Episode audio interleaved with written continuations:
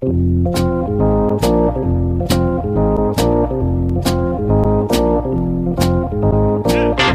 us a little bit about what you saw and being able to relay that message to Cora when you watched Kimbrel pitch and kind of help out so he wasn't tipping his pitches. So tipping pitches, we hear about it all the time. People at home understand what tipping pitches is all about. It's amazing. And that's remarkable. Alex, there's no need for a cold open this week. There's no need for a question. There's no need for a bad take dramatic reading. There is no need for an overworked joke from yours truly. Do you know why? Why is that? Because this is a loaded podcast. Yeah, it is. A five-person pod featuring all three of the wonderful members of Batting Around. Alex, it's the dumbest things of the 2022 baseball season. I have been looking forward to this podcast all year. It's really why we slog through the previous 6 months, is to get to this moment. It's like, it's not about how you perform in May. Exactly. It's about how you pod in November. It's all about momentum, and we got it with this one. I think everyone is going to really enjoy this podcast. If you didn't listen to last year's episode, the dumbest things of the 2021 baseball season, I'd say it's still funny and it's still evergreen. It'll be a blast from the past for a lot of you. And it'll also set the tone for what this podcast is about. But just in case you don't have time to go listen to that, or you did listen to it, but you've forgotten what it is, we've gathered Stephen Hessen, Lauren Walker, and Jane Aust from the Batting Around podcast, which I imagine many of you already listened to, just to talk about, to go around in a circle and discuss and remember just the silliest things that happened in the year. Just the most ridiculous, the most online, the most absurd things that happened in the Major League Baseball season. Of course, we had to tap the counterpart to our extremely online baseball podcast. We really couldn't do this without those three. And it's a great exercise to remember some of these moments, because some of them I had completely forgotten. And they deserve to be remembered. They do. Just they deserve to be memorialized. As the Houston Astros deserve to be remembered for winning the 2022 World Series. Absolutely. Maybe more so, frankly. Honestly, the baseball is not that important. It's all about the content. Content flies forever, man. Content is king. Or queen, doesn't really matter. Okay, without further ado, we are going to bring in our friends from Batting Around. But before we do all of that, I am Bobby Wagner. I am Alex Baisley. And you're listening to Tipping Pitches.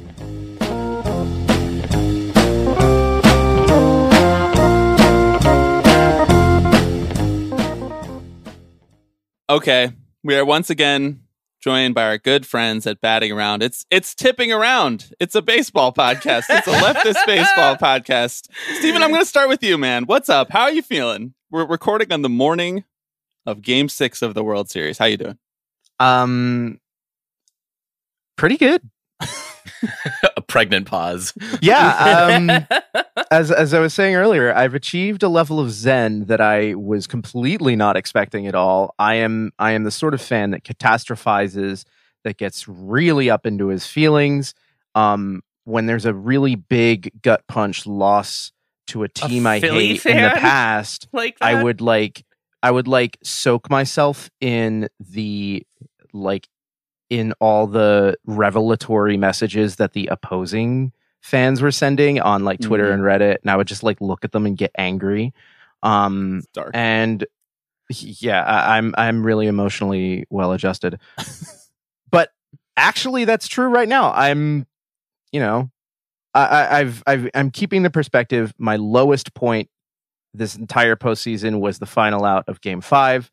And then 10 minutes later, I was like, I don't want to be sad anymore. Let's look at the positives. And then I kind of tricked myself into being optimistic. It's very weird. It's very out of character for me.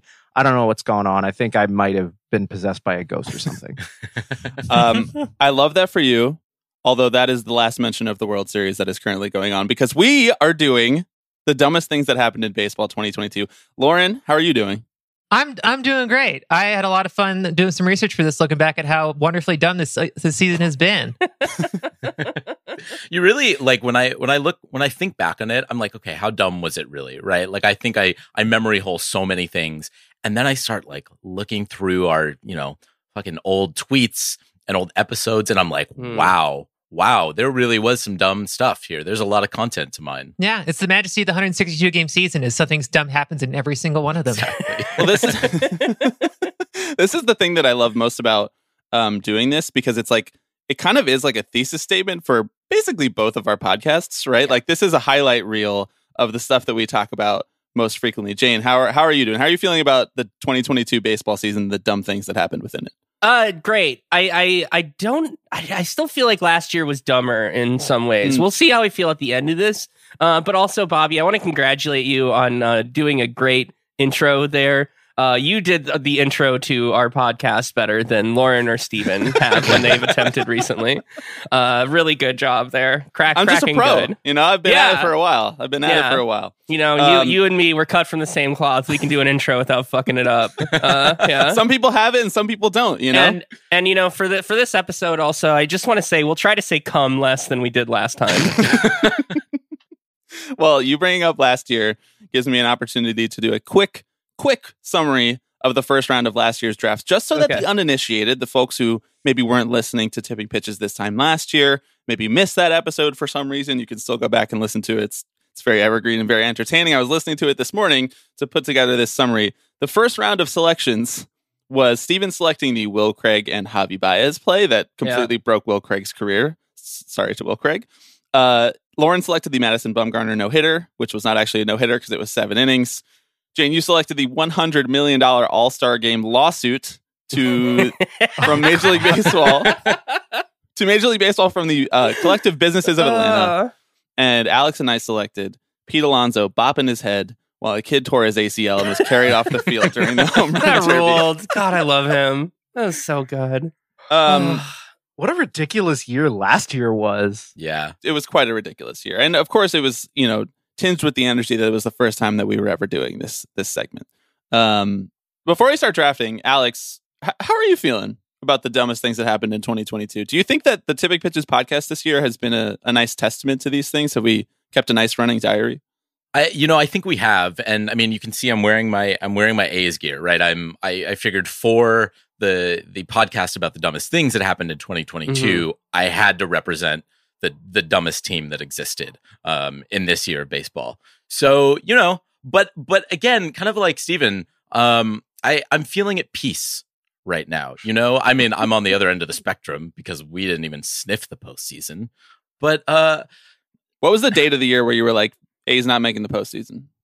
I can say with 100% certainty. Like May. Yeah, it was. It's that late. Yeah, that's kind of late. I know, that actually is kind of late. Honestly, look at their lineup. I was thinking the second spring training started. The delayed spring training started. Yeah. No, I think I want to meet the fan who really believed in that team all the way up until the blowjob incident. Come on, you know what? There's still spoilers.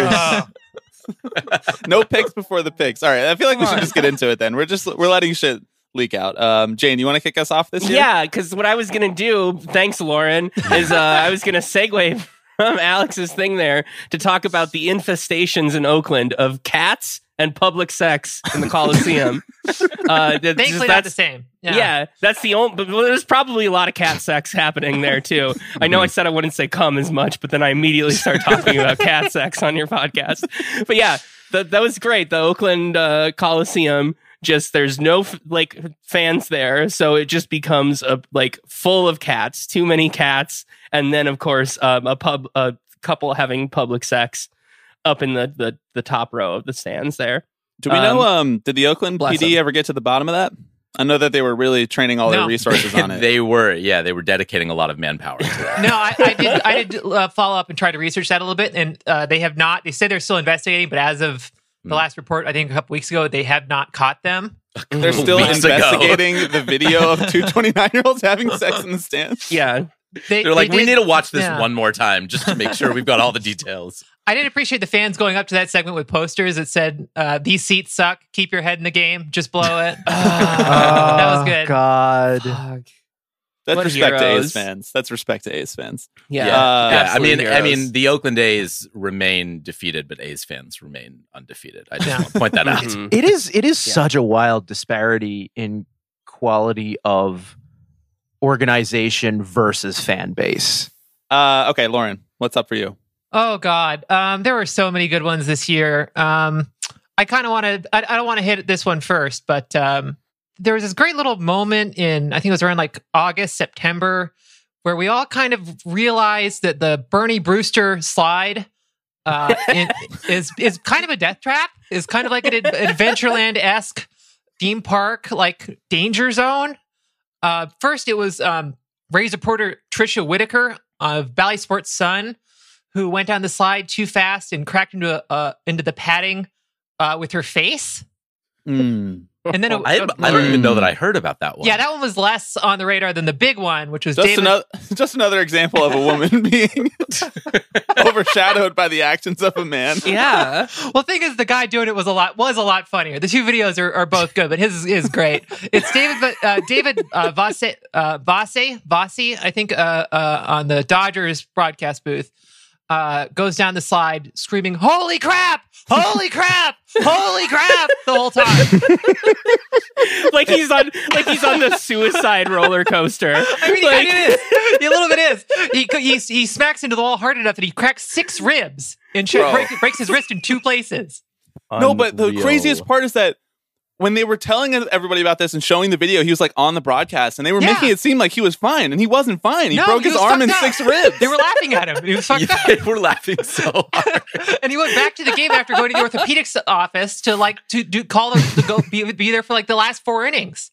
But the best part isn't even that. The best part is the game itself is a 2-1 walk-off victory with Austin Barnes saying his home run in the 9th. Was for David. The team rallied for him. It doesn't get better than that. That rules. So good. We need more death traps at Major League ballparks. We do. Yeah. That's my take. Well, I think it's like a Disneyland thing where like we don't hear about the injuries because you could, as a fan, you can take a tour of the stadium and go down the slide up to 5 times. Well, and they're just not telling people. There was the kid that got his head stuck in the Wade Boggs statue at Tampa Bay. so we've got at least 2 death traps. I mean, I think that Rays tank is also probably like there's probably a couple the kids Rays tank, yeah, mm-hmm. lost a limb in there. We should actually electrify the touch tank. Shea Bridge at Citi Field. If you step on the wrong spot, it just breaks in half and you fall through. Yeah, just gotta be careful. What's the park that has like the gum thing? There's a park with like the disgusting gum wall. Well, the gum that's just in Seattle. Yeah. That's just like a thing in Seattle. It's so gross. It's one of the grossest things I've ever seen in my life. That's a biohazard. Yeah, that counts. That's like Adventureland shit. Yeah. Yeah. Yeah. People touch it. People lick it. Ugh. Like, on a dare. It's foul. I'm good. So gross. I'm good. No, I'm good. Yeah. Stephen, what is your first selection of the dumbest thing that happened in baseball in 2022? So, we've got public sex. We've got work injuries. I want to round out Batting Around's first 3 picks with an accusation of murder. Specifically, Ben Verlander. Yes. Ben Verlander could have a whole episode for this bit. Yeah, he could. In defense of Barry Bonds and the whole morality clause of the Hall of Fame, Ben Verlander decided to accuse Babe Ruth of setting his poor wife Helen on fire. Poor wife Helen. Actually, I just need to read the whole tweet because it is probably the funniest baseball tweet of the year. Mm-hmm. Yes, I agree.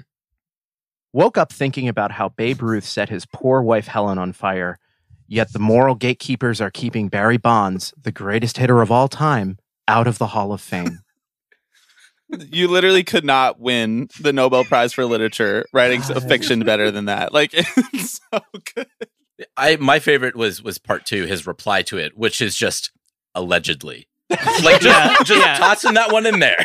He says, I have to cover my ass here. It's like on our show last week when we were just like, this is not actionable. This is parody. This is parody. What we do every week. Yeah. Parody defense. Parody. Everything under this brand is parody. Yeah. Now, henceforth to the end of time. Yeah. For any lawyers listening. What a tremendous selection. Tremendous. So it is. I'll never forget when we were on the Tipping Pitches live stream and half the people didn't know that existed. And we got the pleasure of showing people that tweet. Being able to share shit like that with people who haven't gotten it yet is a gift. We got to do that on our show. Who is it that we got to tell about that? That was wonderful. I don't remember right now, but we definitely got to do that. I had a friend over to watch Game 3 of the World Series which the Philadelphia Phillies are playing in. And she is not very online and did not know the Nick Castellanos meme. So I got to do a dramatic retelling of it between commercial breaks. I saw a picture that had been taken of you doing that. Somebody at that. At that point. That is like one of those baseball stories that has leaked into normie world a bit. I've had multiple people be like, I watch a lot of baseball. I watch baseball podcasts, and they're always like, "Oh yeah, what's the Castellano? What's that?" Castellini is a different thing. Yeah. So yeah, then what, Stephen, what did your friend think that you went for as Halloween last year? Oh, I didn't know her last year. She's a new friend. Okay. You would have just been a baseball player. Yeah. For the listeners who don't. It's when he was doing the commentator. He's the commentator. He wasn't the football player. I went as Thom Brennaman last year. Yeah. And a lot of the people who had no idea what the hell it was, I was just like, oh yeah, he's a baseball broadcaster that said the F slur. And then got fired. And they're like, and then they were like, "Why are you dressed? Why would you do that?" Well, I'm curious. What? This is my Michael Richards costume. I mean, like, how did that manifest itself? Because I just have an image of him wearing like a white shirt and like a pink tie. Or something like silvery shirt. Yeah. Were you going around? So he was wearing a bluish tie with some sort of diagonal pattern, and I kind of had a blue tie with a diagonal pattern. It wasn't exact, but it was like close enough. Mm-hmm. And I just wore a dress shirt. I sprayed my hair silver, and then I wore a headset. Yeah, yeah, that's sure. It. Really, that's good. I mean, we're both white guys. Oh, and I fucking shaved my face. Yes, you did. Which commitment? I do not look good with a clean-shaven face. That's where I'm at right now. I'm recovering from the goose from Top Gun mustache that I had this year. So I'm letting the rest of the beard go back in, but the mustache is still longer. I mean, It looks good. We dress up. We dress up as Michael Myers. We dress up as Freddy. You just dress up as Thom Brennaman. He's like the Freddy of baseball announcers. Yeah. Okay. It is up to us. I would like to do a prelude to our pick by saying that the dumbest thing that happened to Tipping Pitches in 2022 was literally Alex Baisley right there on this call right now. Alex Baisley taking a photo with A's owner, John Fisher, wearing a shirt that said steal bases. Not wages. That was the dumbest thing that happened to Tipping Pitches in 2022. And it started a whole like semi-little controversy on A's Twitter about how John Fisher is tone deaf and doesn't understand the fans just because Alex decided to take a sarcastic photo. The precursor to the Pirates fan doing the same thing with Bob Nutting a couple weeks later. But I'll let you do the honors for our first official pick in the dumbest thing that happened in 2022. Yeah, absolutely. I mean, again, lots of Oakland A's representation here early on in this draft, because I would like to submit for consideration Oakland A's president Dave Cavill's Twitter meltdown over the A's attendance woes in the middle of the season. Right. Forgot about that. I really did too, because he disappeared. Or pretty much right after it. He kind of melted down. He corncobbed his way offline. And it was a remarkable saga, like a days-long kind of back and forth with Twitter users about how the Giants pull more attendance than the A's do. He was like getting into an argument with like someone who's like cosplaying as like a seagull online, you know, saying like you're literally a seagull, and it's like you're literally paid millions of dollars, like you don't have to be here. It's like when people get into fights with birds' rights activists and it's just like look at yourself, man. Come on. It was simultaneously the low point of my season and the high point of my season. I was like, it doesn't get any better than this. I mean, I would just like to shout out Dave Cavill for giving us an entire hour's worth of content on the podcast. If you think about it, he really did it for the content creators. He really did. He wasn't thinking about himself. He was going out there and he was falling on the sword for us. Do you think, so you said that he disappeared off Twitter after this. Do you think that he disappeared or that they disappeared him? Do you think that they were like, a condition of your employment going forward is that you don't tweet at seagulls? The thing is, I don't. I don't think they know or care, right? I think they let him off the leash and he just does his own thing. Mm-hmm. Does Billy Beane have a Twitter? No. It would just be like Euro soccer stuff if he did. Do you think he has a burner? Probably. He feels like a relatively online guy to me. Yeah. Regrettably. If he does, the avatar is 100% Brad Pitt. Yeah. Oh my God. Yeah. I mean, I would. If Brad Pitt, but like not Brad Pitt from that movie. Brad Pitt just from a regular Brad Pitt. Yeah. Brad Pitt in Once Upon a Time in Hollywood. But from the part where he's holding the spear gun. Or is it like he has the can that he like throws at the intruder? Beans or whatever. Yeah. It's Brad Pitt in that movie where he's doing the Jamaican patois. Oh God. I would like to task the Tipping Pitches listeners with uncovering Billy Bean's burner. That is my homework for everybody. Yeah, you got to this podcast. Do the Ashley Feinberg type detective work and figure out who it is. Yeah, exactly. Yeah. Okay, it slingshots all the way back around to you, Jane. You're up. Okay. This is tough. I have so many I want to go through, but since we already talked about Ben Verlander, I want to do my other Ben Verlander one about how Ben Verlander is the most revered man in all of Japan. We have this on our list too. About how he went to Japan and everyone was so in awe of him. They were like, "Oh wow, you're totally a revered and important figure, and not just nepotism hire." Wow. So then they're bowing for him and doing all of those Orientalist stereotypes. Just incredible. They're like, running away from the Shohei Ohtani, shrine or whatever to go. Bow at the feet of Ben Verlander's son. Yes. And the fact that profile was written by none other than Bob Nightingale. Like, that is a whole other wrinkle to this. Like, how is he involved in everything? I don't understand. Amazing. Baseball Forrest Gump. Moment. Yeah. Ben Verlander saw Last Samurai and he was like, hey, listen, they made some points.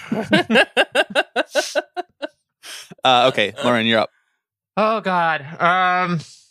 I'm going to go with one of my favorite little stories. Okay. The one that was almost a non-entity that, like, no one really wanted to do it. No one really wanted to talk about it. But the thing that happened, so they had to talk about it. It's a great example of how the baseball journalism industry is just, like, built on a certain kind of churn. And you put even a little fuel in there, and the engine's going to go. Ke'Bryan Hayes ate sunflower seeds. Do you guys remember this at all? Was this like, oh, yes. This is I didn't until I read your notes, and I was like, oh, shit. Yeah, it was a game against the Mets. Ball gets hit in the right field. Runner's coming around third, going home. And the camera following the runner catches Ke'Bryan Hayes at third base, pulling a couple sunflower seeds out of his back pocket into his mouth. And immediately the team was just like, no, we don't care. It doesn't matter. He doesn't care. We thought he was a little far off from the base where he should have been. We wanted to come over there. And like there was clearly, like, if this was 10 years ago, and if it wasn't the Pirates, if it was like the Mets or the Yankees, this would have been a story for weeks about how, like, he doesn't care, he's not invested. Oh, the $70 million man is getting paid all this money to play, and he's eating on the field. I want to hear that K-Fan call so bad. Like, calling into Mike and yelling about that. Oh, God, that would rule. It'd be great. But this couldn't be sustained. Like, maybe it cost him a Gold Glove nomination. Like, that was, like, the only speculation I could see from anyone about this. But, like, not even, like, Fox News got mad about this. I actually went and looked at the comments on the Fox News article about this. And my favorite comment is from a guy named I Love America 025. And it's all he says is, well, they do have some delicious flavors now. They do. Yeah. I mean, I remember when they first came out with the ranch ones, and it was like, holy shit, this is incredible. This changes the game, and now there's everything. Yeah, God, that is such a guy. You found such a guy. That's a great one. That's Billy Bean's burner right there. Yeah. No, guys, that's actually me. Talking about how the barbecue flavor is not good, the pickle flavor is delicious, the ranch flavor is underrated. There you go. No, I think you're wrong on all of those. I appreciate that SNY kind of like tried to turn it into a controversy. Like, it wasn't even their shit to like deal with. It wasn't the ones who made any effort. Yeah, they asked the questions. They ran the story. Not just SNY. It was like Todd Zeil's pet project for like 48 hours. He like cut together the story and he's like, "Hey guys, listen, check this out." Just throwing a little sunflower seeds in, and like if you just pan right, you'll see that the ball is still in right field. Like, it's not a big deal. But he's like Charlie and It's Always Sunny, cigarette hanging out of his mouth, like trying to piece together how this happened. And it's just a balloon that's like deflating, and like no one can sustain this or even be made to care. Mm-hmm. Yeah, it's great. Yeah. I kind of want to hear the callers. If that was Eduardo Escobar, it would have been an entirely different thing. Just an entirely different thing. Oh my god. Unfortunately, Ke'Bryan Hayes didn't get nominated for a Gold Glove because of this, because they actually nominated Juan Soto at third and right field instead. So yeah. It is worth noting he was like incredible defensively. Like I think he's led the league in DRS and outs above average. Yeah, he's like new Matt Chapman. He also can't hit. Yeah, you know. Sorry to Matt Chapman, but at least he has some nice little snacks for it to keep his game going. Exactly, mm-hmm. It's the Pirates. Like, what else are you going to do? You got to, Brian can have the little sunflower seeds. It's kind of a throwback to the guys that would have like the little bottle of cocaine or their pockets full of greenies. Like Paul Molitor and stuff. At least it's not like chaw. Like, that's so much. So it's so much nicer than another guy like with a big wad of tobacco in his mouth. They should just let him smoke on the base paths.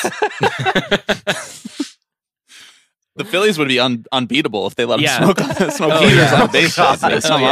That was actually one of my favorite throwaway headlines that I came across when I was going through the season. I was looking through some old Defector articles, and it was right at the peak of the Judge, Maris, home run, like, who's better? And the headline was just like, I'm going to give it to the smoker. Yeah, yeah.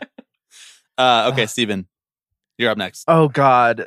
I am really torn between two that are both very important to batting around specifically. I love how, before you make your choice, I just love how all of us are like treating this like it's some act of scholarship. Like you're all, before you make the picks, we're all like, this is the most important thing that's ever happened. There are 17 different things that were tied for first that I could be choosing right now. Yeah. I just love it. Great work by you. You're like doing Z-scores, seeing how many standard deviations above, like dumb. Mm-hmm. I quite literally have a spreadsheet that I'm ordering these things in, and I'm looking at it. This is why you guys are here. This is why you guys are here. We're pros. We're pros. Yeah. Steven, okay. Act like you've been here before. Yeah. I know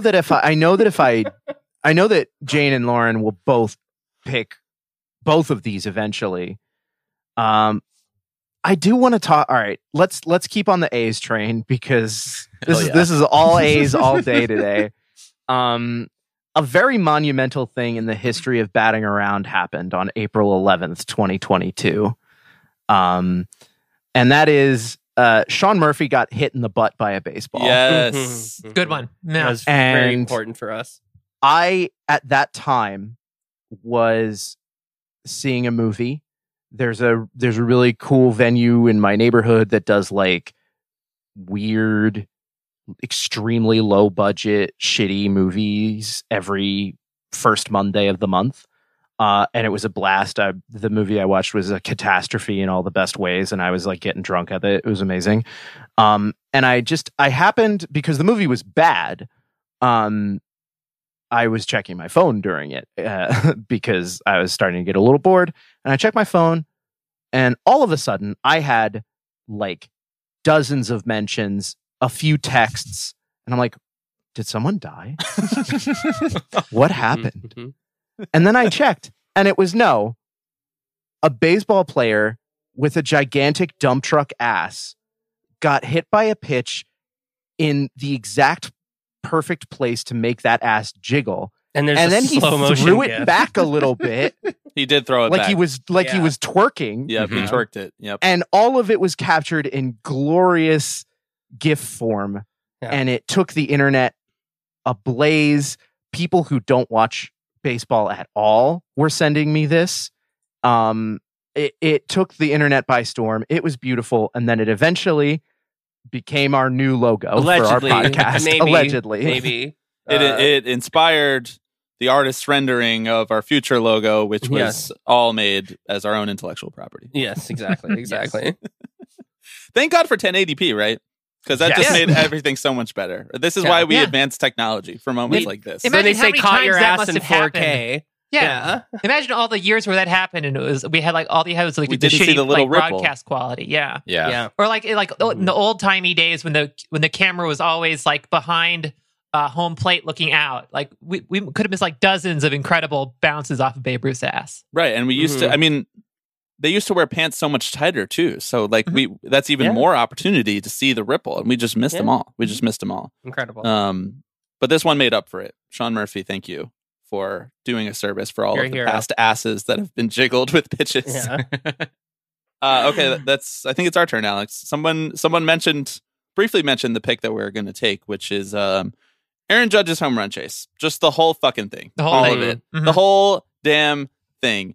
All of the controversy about pitching around him, about how each pitcher was too cowardly, too afraid to throw him a strike. It's like, yeah, teams in a playoff race, like still like also competing for a playoff spot. We're supposed to just like throw him some meatballs. They're like, walking him on like 3-2 also, you know, like it wasn't like they were just intentionally walking him every time. They were pitching around. They're pitching around the best hitter in the lineup who has no protection after him. Welcome to Mike Trout's entire career. Like, and everybody losing their mind over it. You know, we get the bonus choice in here, like a bonus little throw-in side dish of Apple TV Plus discourse about who was going to get to broadcast the home run, and that's fine. how the Yes Network, how Michael K wasn't going to get to memorialize my shitty ass Michael K wasn't going to get to memorialize this call, all for nothing because he still didn't even hit the home run for another like 10 days after all of the discourse happened. Nah. It just in the most strict sense of the term, it was the dumbest thing that happened in baseball in 2022. Not even in a fun way, just the dumbest way. Also, I'm so glad that that it's over and Roger Maris's kids got Jr.'s kids got to see him again. Mm-hmm. Like that was the worst possible outcome of that. Yeah. We did not need to give him those 15 minutes of fame. No, promoting his awful like hunting wear brand or you know, fishing hats and shit. Holy shit. Do you ever look at those? They're awful. Those like 10 days where everyone felt the need to quote tweet everything he said and be like, no, I still affirm that the real record is Barry Bonds. Like, can we just not? Not? No. Yeah. That was really the roughest stretch, is that like 10-day period where he wasn't hitting the homer, but it was like about two and every single at bat. And it's like it was like the whole country was just like edging on over this. It was exhausting. We tried to avoid talking about it as much as possible, Alex, right? Yes, absolutely. I mean, because it's amazing. Aaron Judge having such a good year. We can enjoy that on its own merits and not give a shit about the record or the discourse or the narrative around it. Like, it can exist on its own terms without having to be like, you know, and again, as Jane mentioned, right, it happens amidst the Yankees kind of, they're in a free fall in like, you know, kind of, August and early September, and then they're vying for a playoff spot. And I'm like, there's so many more important things that we can be talking about right now than what the actual record is. I don't care. Yeah. I could be spending our emotional energy on making fun of Josh Donaldson, and yet we're spending it on making fun of Roger Maris Jr., who never even played baseball. Like, what are we doing? No, I think really the part of that I hated the most about whole discourse is it also kind of spurred on the Shohei versus Judge MVP conversation, which is just agonizing, and it just went on for ages. It's still and like we still haven't gotten resolution on it as of this recording, anyway. Fucking awful. You couldn't pay me enough to share my opinion on who should actually win MVP. Like, you have to give me the Bob Nightingale salary. USA Today, however much they pay that guy. What if I write an article about how everyone in Southwest? Like Asia, like somewhere, you know, just some country. I'm not going to do Japan because that's Ben Verlander's territory. But I'll write an article about how, you know, everybody in Indonesia is just. They come up to me, they shake my hand. Yeah. You're the voice of the people. Right, honestly. Exactly. Okay, Jane, we're back to you. So last time we did 3 selections and then a speed round. So this will be our last final, our last full pick, and then for anything else that doesn't get taken, we can kind of speed round the end here. So, okay, no question. Jane, then I have to do Canada repealing its vaccine policy. Okay, good. Totally cowardly. After a whole season of really stupid shit with players refusing to get vaccinated to go play in Canada. Which we talked about at length on our show and our players to be shamed later. That segments. Was really like our beat more than anybody else in the media. Yeah, I think so. You guys did a great job of chronicling that. That's on Stephen. He's the MVP of that. But then the Canadian government just goes, no, we're right at the end of the season, September 30th. You can come into the country now, no problem. Like, God, I don't know how much it would have affected the playoffs. I think there would have been a couple people, but like how that would have been Robbie Ray. Yeah. Well, that would have been great for them. That would have been helped them. That would have been an amazing story. Yeah. But now we get to see the harm that not having these vaccine mandates does. It lets Robbie Ray pitch in the postseason, and that's a huge problem. So yeah. No, it was Banana Republic shit. Yeah. Yes. Yeah. Really. Really. Yeah, Trudeau had a chance to do something so based and hold that up. Yeah. This is the thing. They stumble into things that are funny. Neoliberals. They stumble into things that are good and funny, and then they take them away from us. Mm-hmm. This is just the whole neoliberal brand. Like Trudeau, he fucked us. Mm-hmm. I do want to take, like, this is, I think Jane made the correct choice with all of the, like, of specifically Canada repealing this. But, like, can we just talk about generally this fucking experience of watching the Kansas City Royals? That was so funny. Go to Toronto with 14 guys down or whatever. 10 people out, or incredible. The Phillies going up there in the heat of a wild card race without like three of their best players. Yeah. Or fucking the Cardinals without like 16 WAR worth of guys. Yeah, like two top 5 MVP guys who finishers. Are both, yeah, exactly. Yeah, like, it was so fucking one out dumb. for Whit Merrifield, who steadfastly refused to get the vaccine until he's traded to Toronto, and then immediately gets bounced from the playoffs. Mm-hmm. Like, dude is so mad. Yeah, he's like researching. He's like in the fringe right now, like googling like how to get the vaccine taken out of your body. Yeah. I think you know what? I think he got a fake card.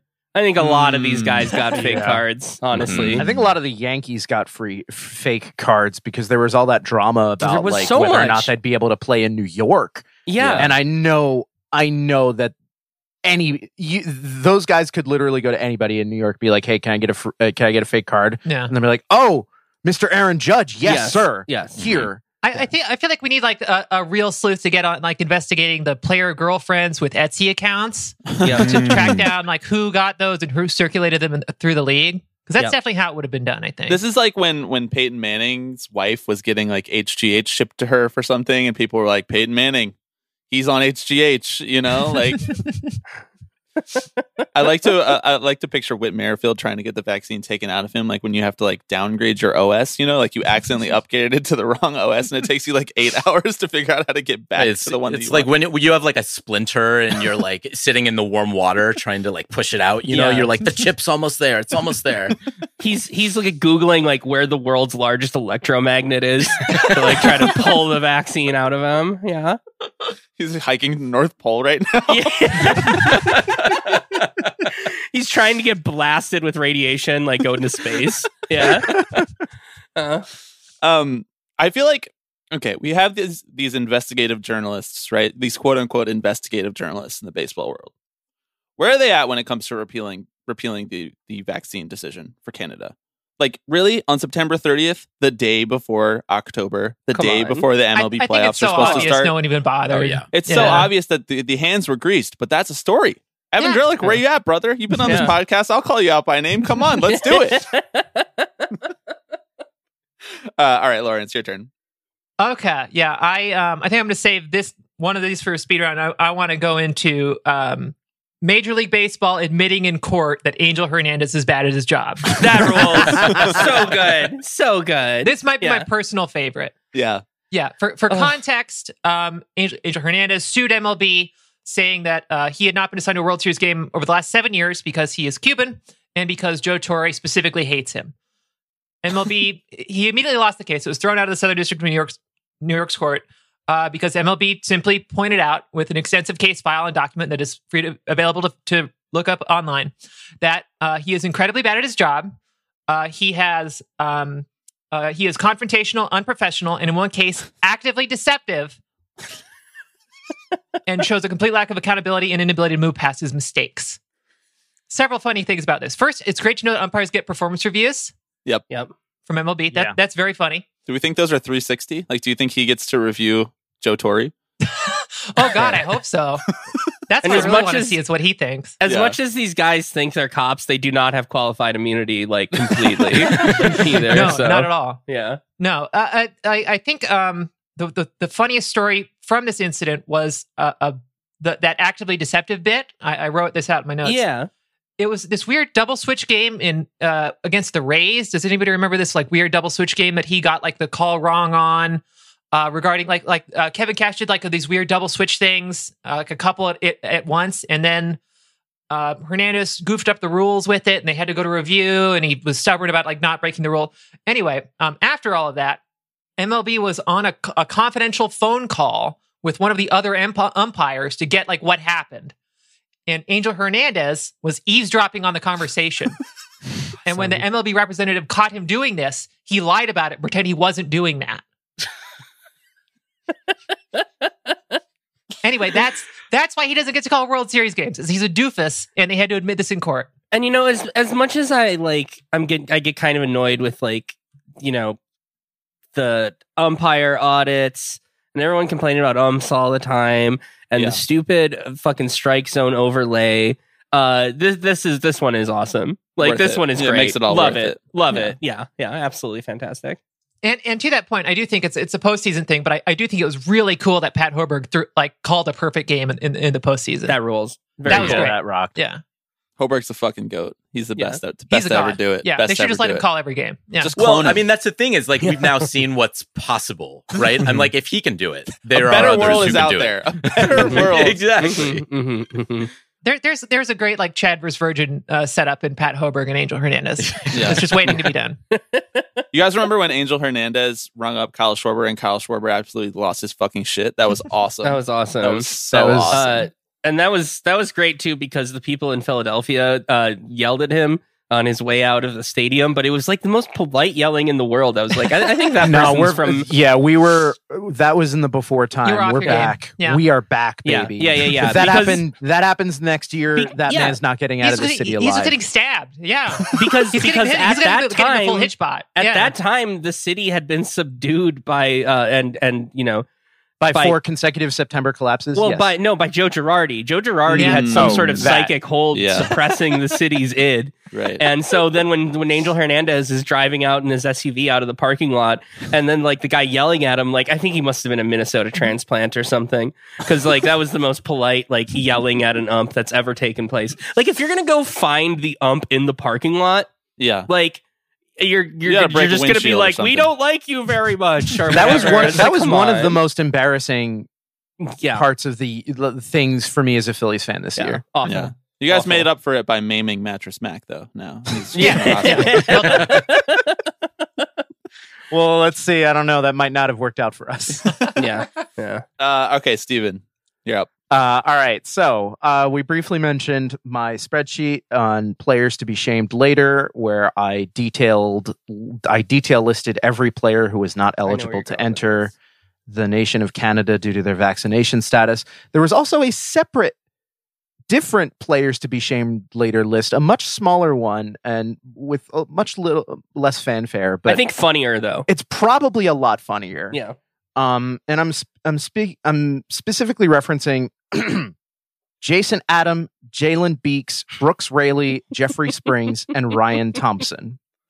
Yeah. Those five were the Tampa Bay Rays, who on Pride Night at Tropicana Field refused to wear the Pride Night hats. I won't wear the fag hat. And instead took the field in the normal Rays hats, while everybody else on their team wore the rainbow ones. So awesome. The Rays organization was like, we want to do better for Pride this year. It's not enough to just slap a rainbow on some hideous free giveaway and let the piggies eat it up because they will. And I can confirm that we do. Yeah, we love that. We are. It's so not enough to do that. Yeah. We also need to show our support. Are we going to do that by having a queer person throw out the first pitch? Yeah, sure, but we need to go further. Are we going to do that by, including queer organizations, giving them a spotlight at the game? Yeah, sure, whatever. But what we really want to do is we want to give our players hats to wear, and we're not going to force them to do it. So that when they decide they don't want to out of religious reasons, I won't bake a gay cake. I won't wear a gay hat. God, if they had forced it, it could have gone to the Supreme Court. Yeah, like this is such an unforced a slightly different world where, like, Amy Coney Barrett right now is saying that players have the right to not wear the gay hat if they want to. God, I want to read that fucking Samuel Alito opinion about that. God, that'd be awesome. Fucking, I wish that what's his name was still alive. Fucking Scalia. Yeah, Scalia. I would pay anything to read the Scalia gay hat decision. And they did appoint one player to speak for all of the players that didn't wear the hat. Yeah, the ringleader, Jason Adam, and his statement is just like, "This motherfucker is named Jason Adam. What did they expect was going to happen?" Mm-hmm. Yeah, two first name motherfucker, cookie cutter, like dumb guy who doesn't understand Christianity talking about Christianity as a way to validate his bigotry. By the way, just like two first name thing is a gay porn star thing, so that's true. That's true. Mm. So look out. Yeah. But yeah, I couldn't. That's his career pivot. He's already got the name. That would have happened if they actually made him wear the hat. He's safe now. Once the Rays cut him and hang him out to dry like they do to all relievers. Yeah.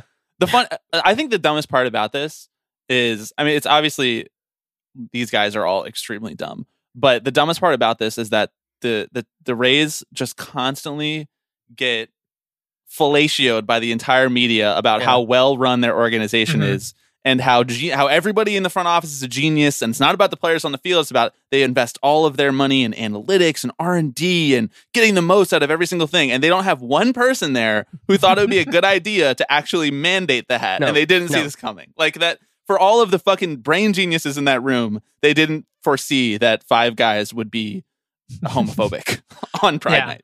Yeah. Huge marketing fail. As a professional girl boss marketer, digital marketer myself, I can say that's just an embarrassing. Yeah, the statement itself is so incoherent, as you mentioned, Stephen. Right? He's like, look, let me be clear, I support and love people from all walks of life, but Stephen A. Smith. It's like unreal. You couldn't script this. Yeah, it's so bad. It's so bad. A great selection, though. A great selection. Okay, Alex, it's our time to make our final selection. The dumbest baseball things of 2022. This was slightly dumb and mostly just incredibly terrifying. It gave me night terrors for days afterwards. This year, Major League Baseball hosted once again their Field of Dreams game, which I think at this point is maybe starting to get a little overplayed, but that's fine. That's a separate story. But I thought was overplayed. Exactly. In their tradition of glomming on to kind of popular trends in culture years after the fact, they decided, hey, 7th inning stretch, you know who we should get? The dead Harry Carey. A hologram of this man to sing about that. Take Me Out to the Ball Game. They should have just gotten Will Ferrell to do his Harry Carey impression. Yeah. That would have been great. Amazing. Yeah. Yes, and everyone it would be completely fine with that, and Will Ferrell's very lovable, and this was like... He's done baseball stunts before. Remember when he did the thing in spring training where he played all 9 positions on 9 different teams? Yeah. Right. Like he's been there. This was like so like absolutely no one saw this beforehand and was like, maybe this is actually going to give some young children trauma for the rest of their lives. You know, what was like the 99th percentile outcome for this? Like, what did they think people were going to like about it? Were they going to be like, oh, nostalgia, Harry Carey? Right. Oh, I didn't realize he was still alive. Their best outcome was that they were like, we're going to sell the Harry Carey hologram NFT for $2 billion. Yes, exactly. That's what they thought was going to happen. No, I suspect MLB was probably paid for it. I think the company that does these holograms is like using it as kind of a form of crypto advertising for their service. Yeah. I can see that. That makes it even dumber. Yeah. This is your like marquee event, so to speak. Your marquee regular season game, for some reason, is the Field of Dreams game. Tom Verducci dressing up in old-timey clothes and pretending like it's 1930. But wow, just an incredibly stupid thing for them to do. The honorable mention that is most closely tied to this, I will start, and then I'll kick it around to all of you for your speed round honorable mentions. Was Fox putting up the Twin Towers 9/11 graphic? Oh! How did I forget that? Which I had the exact same reaction when Alex brought this up. I can't believe that was this year. Oh my god.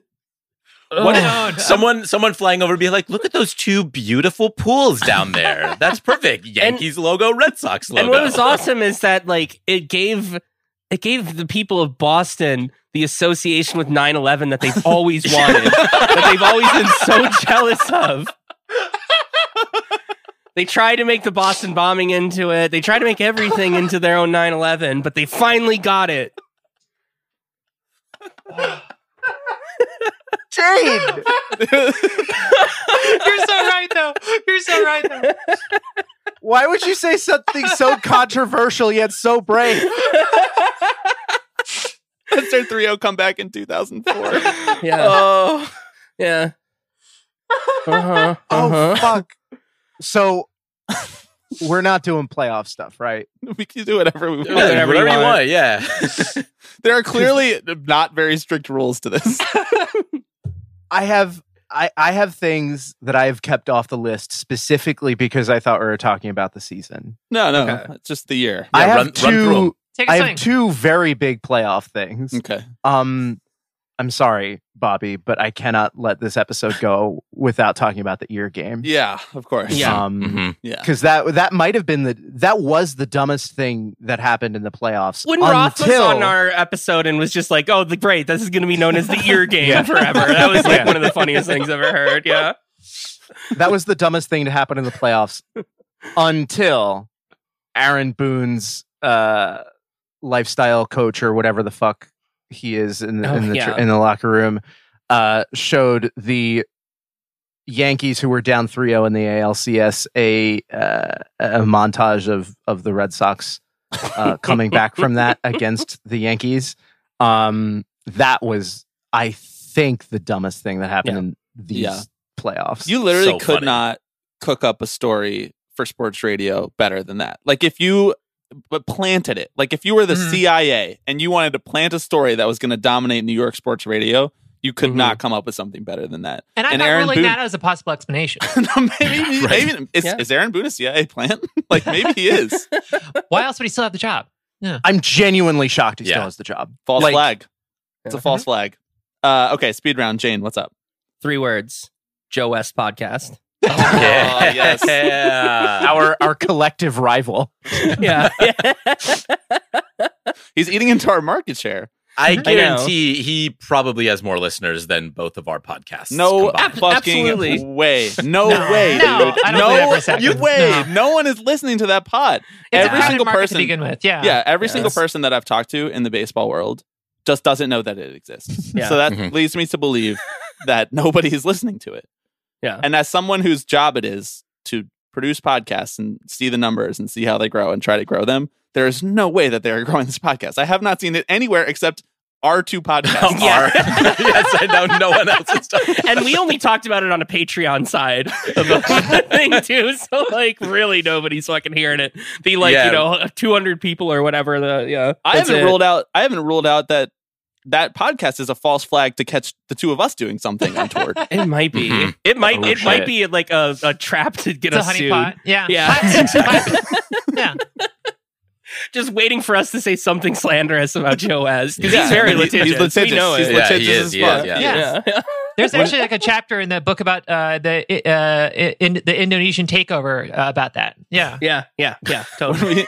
When we do our long teased live listen along to Joe West's spoken word country album for the Patreon, Alex, we have to make sure that we're only fair use. Otherwise, Joe West will sue us out of existence. And that would be the dumbest way for this podcast to end. It's being sued out of existence by Joe West. You know, how great would that be if Twitter ended in a week because of Elon Musk firing everybody, and then also we both of our podcasts get sued out of existence by Joe West. Well, fuck, I guess I got to go to law school now. The deep state won. Yeah.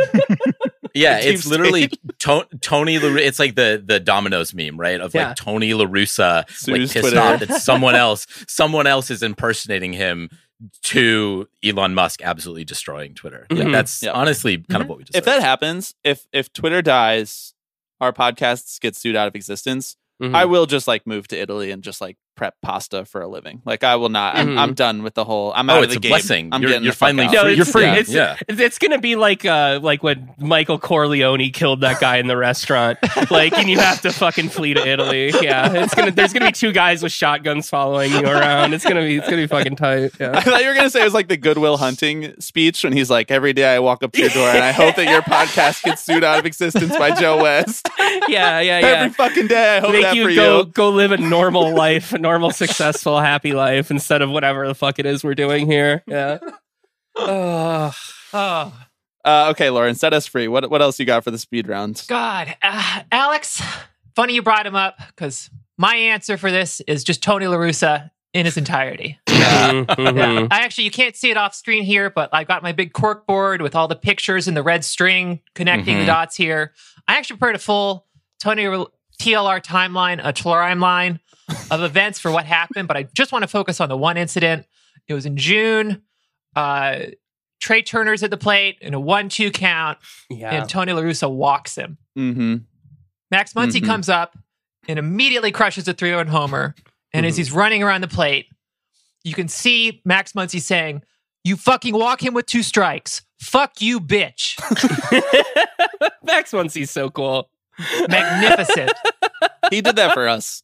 He did that for us. He did that for everybody who fucking wanted to call Tony La Russa a bitch to his face. Can I also just bring up the incident where they renamed the like cafeteria or whatever? Or was that last season? That was the previous season. Yeah, okay. That was great. I think someone chose that last year. Yeah. I hope so. But yeah, no, there was the clip is so great for so many reasons. I really recommend if you haven't seen it, go watch the clip of this. It's great for some. First off, Freddie Freeman on second base is like visibly confused about what's going on.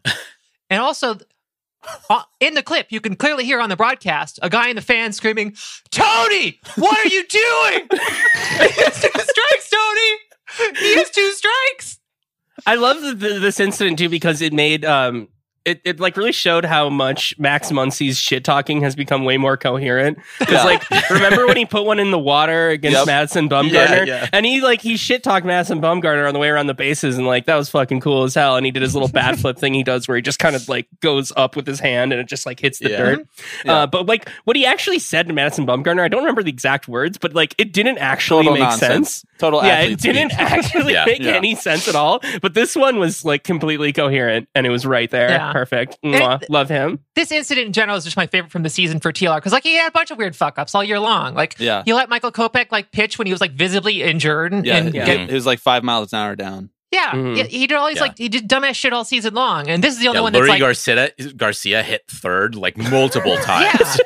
He ruined like a really good team's awful season. They were a .500 club all year long. Because of injuries, because he's just a fucking idiot. And this is the only thing that was like actually fun out of that. Everything else about the White Sox season this year was just like a slog. Do you remember, like, Lauren? Do you remember when he pinch ran because a fan told him to pinch run? Did you see that video? Fuck! Oh, what? God, he's so fucking dumb. He makes me so fucking mad. I need to move on because I'm going to get way too angry about TL. Forget who was running again. It was like the winning run was on second with like one out in like the late innings, and it was like the catcher. You know, like. I don't really remember who was running and who they decided to bring in to pinch run. Dumb. I can't wait for a team to hire him again in like 5 years when he's like in hospice. Christ. He's so awesome. Like he's on the field in an iron lung. Yeah. No. They just keep him at home in one of his probably many homes, and they just put his hologram in the dugout. No, there you go. He's gonna be in the fucking thing from Star Trek where it's like the burnt up guy, the Admiral Pike box. Yeah, where he's a beep beep. Yeah. Oh, that means walk him. Broke robot umps. Yeah. Woke. Robot manager. General Grievous. Fucking Jesus. Tony La Russa just panting. Yeah. Oh, Christ. Robot managers. That's right, Aaron Boone, bro. Yeah. Aaron Boone's just an analytics robot, bro. He just does whatever the fuck Tasman wants, bro. I'll hang up now, Mike. I'll let you get on with your day.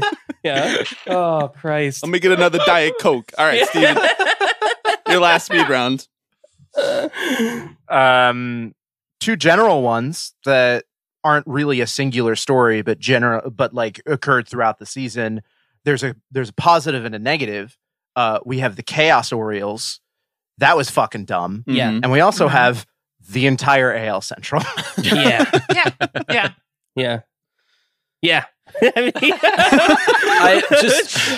it's right there. Like pointing at my Twins thing over here. Yeah, it was awful. Yeah, one of the most awful showings I've ever seen. Yeah, yeah. The only people in the AL Central who had any fun at all were Zach Greinke's teammates. Yep. Yeah. Yep. Literally, no one else had a good time this year. Yep. The whole Orioles narrative just broke my brain so much. How it was like, wow, this team. Good question mark has good players could compete. What the fuck is going on?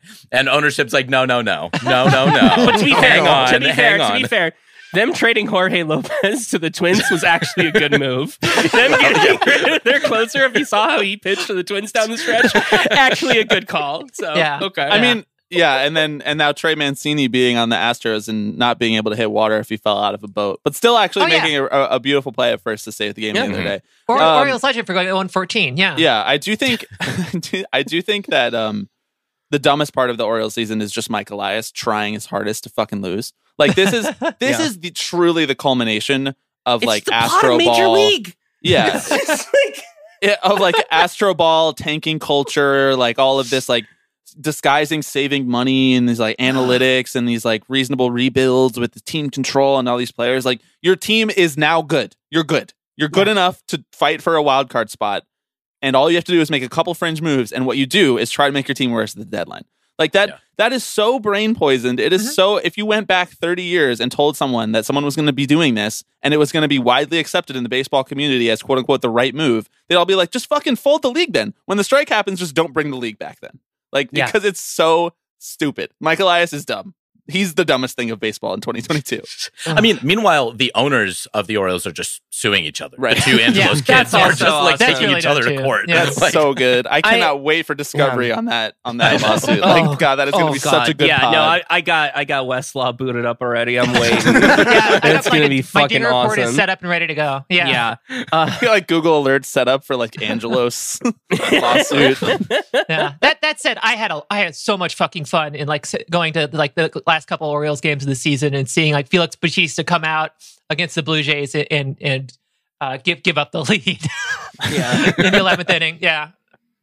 Oh, fuck. Okay, our final speed rounds. We have a couple things left, Alex. One of ours is another tanking team right now. And he kicked off this season, right? I would say he set the tone for the season. Do you want to do the honors?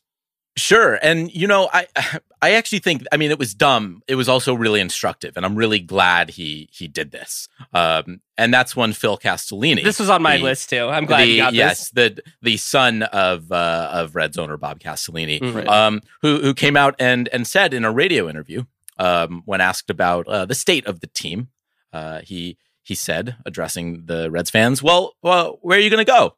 Sell the team to who? That's the other thing. You want to have this debate? What would you do with this team to have it more profitable, make more money, compete in the current economic system that this game exists? It would be pick it up and move it somewhere else. We got you by the nabs, everyone. Yeah. Jesus. Careful what you ask for. Wait, you left something out. It wasn't just Phil Castellini. It was Phil Castellini and his giant pile of cocaine that was next to him during his radio. Exactly. What did happen with the Reds attendance? Does anyone know? I don't know. I never circle back. Certainly. Sounds... Was it good? Did that help? What happened with the whole economic system of baseball? Did anybody see Rob Manfred give a revenue quote last week? No. What was it? 11? Oh, yeah. I did see that. Million? 11 billion dollars? Oh, right. Yeah. Okay. Yeah. All right. Great. Bill Castellini, thank you. Honestly, I just want to say we need more owners threatening fans. Right. Because, because most owners are too PR'd the fuck up. Gloves off. And they just say their like milquetoast line. You know, it's like, well, we need to be competitive like now and in the future. We're balancing financial incentive. Phil Castellini said, fuck you. What are you going to do? Yeah.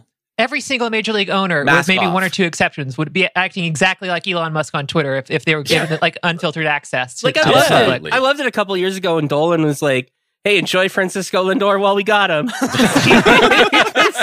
He ain't coming back. Just letting you know. Like, yeah, honestly, I wish they'd all just talk like that. I liked when the reporter caught John Middleton telling Bryce Harper that he underpaid him. I mean, if nothing else, I mean, the Phil Castellini thing gave us so much. It set the tone for the entire year. Mm-hmm. It also gave the Tipping Pitches podcast dozens of listeners submitted. Yeah, you guys got songs about Phil Castellini and his carrot empire. He's got carrots and lettuce and mushrooms, porcini, the vegetable king, Bob Castellini. That's the power. That's the power of community, right there, baby. Absolutely. That's the power.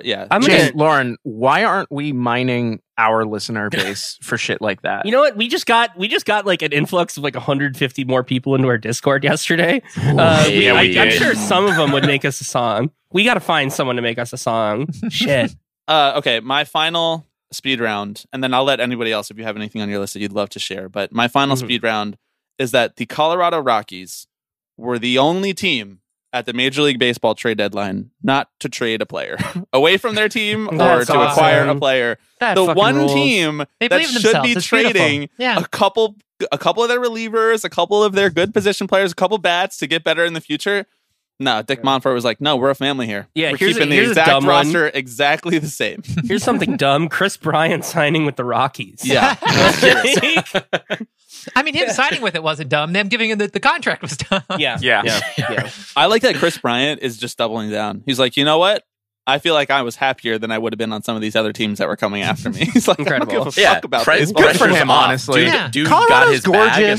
And, yeah, I'm sure he loves it there. He was a part of one of the most like dramatic World Series of like the past century. Mm-hmm. So like he can kick his feet up.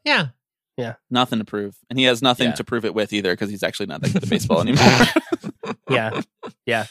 Okay, anyone else to wrap it up here? Okay, just really quick here.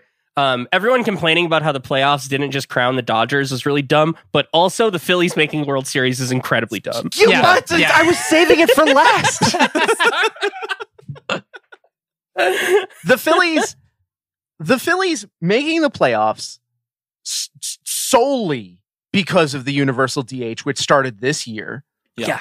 On the extended playoffs. In the final weekend of the season, the last team to qualify, the lowest seed, are the only team that have won a game against the Astros in the postseason.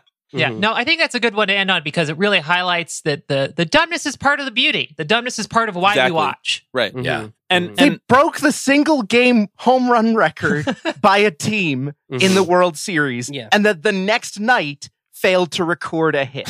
And the more dumbness you can get on your team, right? The better you are, the more... Absolutely. Insulated you are to whatever the pressures of the outside. Like they just have a bunch of golden retrievers on the squad, and they made it all this. Kyle Schwarber is like, I don't think about this at all, and Nick Castellanos is just like he thinks about everything but baseball while he's playing baseball. Right, exactly. So like, yeah, it's great. I don't think, therefore I am. Yeah. Yeah. We're gonna need to do an extensive deep dive in the off season into the powerful homoeroticism emanating from that. Locker room. Definitely. Yeah. And we need to do that. That's our beat. You guys do. Yeah, that's our beat, not yours. No, it's all you. We're clearing out. We're setting a pick. You're getting the open shot on that one. The Tipping Pitch is the gay baseball podcast. that's them. Yeah. Jane, Lauren, Stephen, it's always our distinct pleasure to have you here, and this is one of our favorite episodes to do. Even though we've only done it twice, it's our favorite of the year every time. I look forward to doing it for years to come. Thank you so much for joining us. Thank you guys. This was awesome. Thank you very much. And there's so much shit we didn't even touch on. I know. We could do this for another 4 hours. We really, could. Like the Queen Elizabeth tributes. Like Freddie Freeman went to Atlanta and fucking cried on TV. Yeah. We didn't talk about that. Texting his teammates being like, sorry, I said that I didn't want to be on the Dodgers. Yeah. Or the Padres trading Eric Hosmer to the Nationals without telling him and then having to swap him with Luke Voit. Yeah. Despite a no-trade clause. There was like the whole like Tommy Pham, like Jock Peterson fucking thing. We not talk about that? Yeah. That just the shelf life of that story like aged just like fucking fine milk, man. Mm-hmm. How did we not talk about those memes? Memes over fantasy football. I can't. I and Jock Peterson just being like, I don't know what the fuck is his deal. Like, it's fucking weird. Oh God. The perfect guy to be on the other end of that. Getting dragged into it. Yeah, right. Exactly. Because he was the commissioner. I think this year definitely was dumber than last year. Now that because we literally cannot stop talking. Yeah. I think so. An all-timer. Amazing. Mm-hmm. Thank you all so much for joining us. Everybody go listen to Batting Around. If you're listening this late in the podcast and you've listened through all of these dumb things, you probably know about Batting Around. If you're not subscribed, if you haven't checked out their Patreon, please go do it. They're wonderful. It's a wonderful podcast. Also, it's my fave. I think by the time this comes out, I'll have been on an episode of Street Fight Radio. I'll be co-host an episode of that, so look out for that too. Check that out as well. Links in the description. All of that good stuff. Thank you so much. Thank you, guys. Thanks, guys.